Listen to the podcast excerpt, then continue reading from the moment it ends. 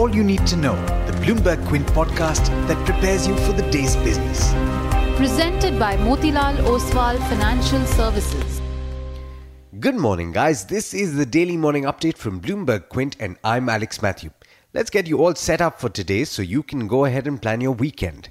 Starting with the good news first, India's economy grew at its fastest pace since demonetization, with the government spending continuing to drive the recovery. GDP rose at 7.7% in the fourth quarter of 2017 18, compared with 6.1% in the same period last year and a revised 7% in the quarter ended December. Economists were expecting a reading of around 7.4%. Moving on in politics, opposition parties emerged victorious in 11 out of 14 Lok Sabha and Assembly bypolls. The BJP and its allies won three. Analysts and political watchers are looking for clues ahead of the big election in 2019. Idea Cellular has completed the sale of its mobile tower business to ATC Telecom Infrastructure, paving the way for its merger with Vodafone India to form the country's largest telecom operator. It sold 9,900 towers across India to ATC for 4,000 crore rupees.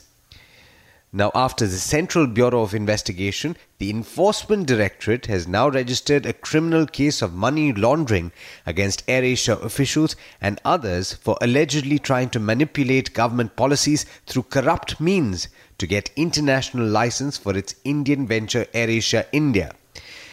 And it has now come to light that officials at AirAsia India and its key shareholder Tata Sons knew about the dubious financial transactions with alleged lobbying firm H&R Trading as far back as 2016.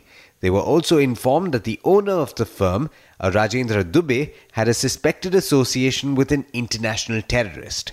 For all the details on that story, do log on to the website bloombergquint.com. Now, the government may ask state owned ONGC to bear a fuel subsidy to help cut petrol and diesel prices, according to sources. This, as the government does not want to cut excise duties on the fuels. The company's chairman and managing director Shashi Shankar said there had been no official communication on the matter yet. Now, the deadline for showing interest to acquire Air India ended on Thursday, with no bidders coming forward to acquire the 76% stake that was on offer, along with the $5 billion of debt. In international news, America's closest allies plan to slap billions of dollars in tit for tat tariffs on US goods after the Trump administration announced that it is imposing steel and aluminium duties on them. Commerce Secretary Wilbur Ross had announced that the US, starting today, will levy duties on the imported metals from the European Union, Mexico, and Canada, ending their temporary exemptions. The EU said it would take immediate steps to retaliate, while Mexico vowed to impose duties on everything from US flat steel to cheese. Canada's government said it would impose tariffs on as much as $12.8 billion of US steel, aluminium, and other products from the 1st of July. US manufacturers and business groups have slammed the Trump decision, calling it a tax on US companies and consumers. In Europe, Italy's populist five star movement and League parties prepared to sweep to power with a program for fiscal expansion that poses a challenge to European rules.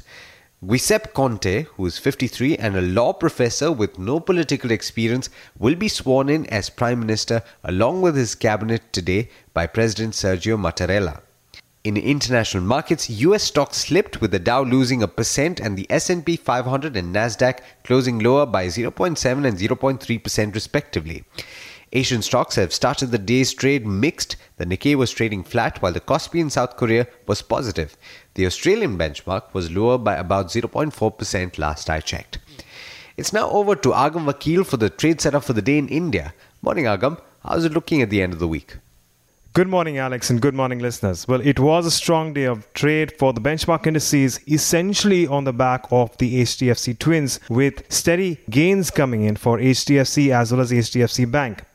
But in terms of stocks to watch out for today, we will have OMCs which will continue to be in focus with a 6 paise cut in prices of petrol and diesel in Mumbai. We will also have focus on Idea Cellular, which completes sale of 9,900 standalone towers to ATC Fortis Healthcare says it has sold off 1.8 crore units of RST Health Trust for 13.65 million Singapore dollars. In other stocks to watch, we have PNC Infratech, which has declared an L1 for the Nagpur Mumbai Expressway project for 2100 crores, and Bayer Crop Science will invest 400 crores in Monsanto India. In other interesting meetings, we are keeping a track of Capacite Infra, which will meet the leads of Sundaram Mutual Finance and Unilazer Ventures today, and the management of Welspun India will meet Phillip Capital.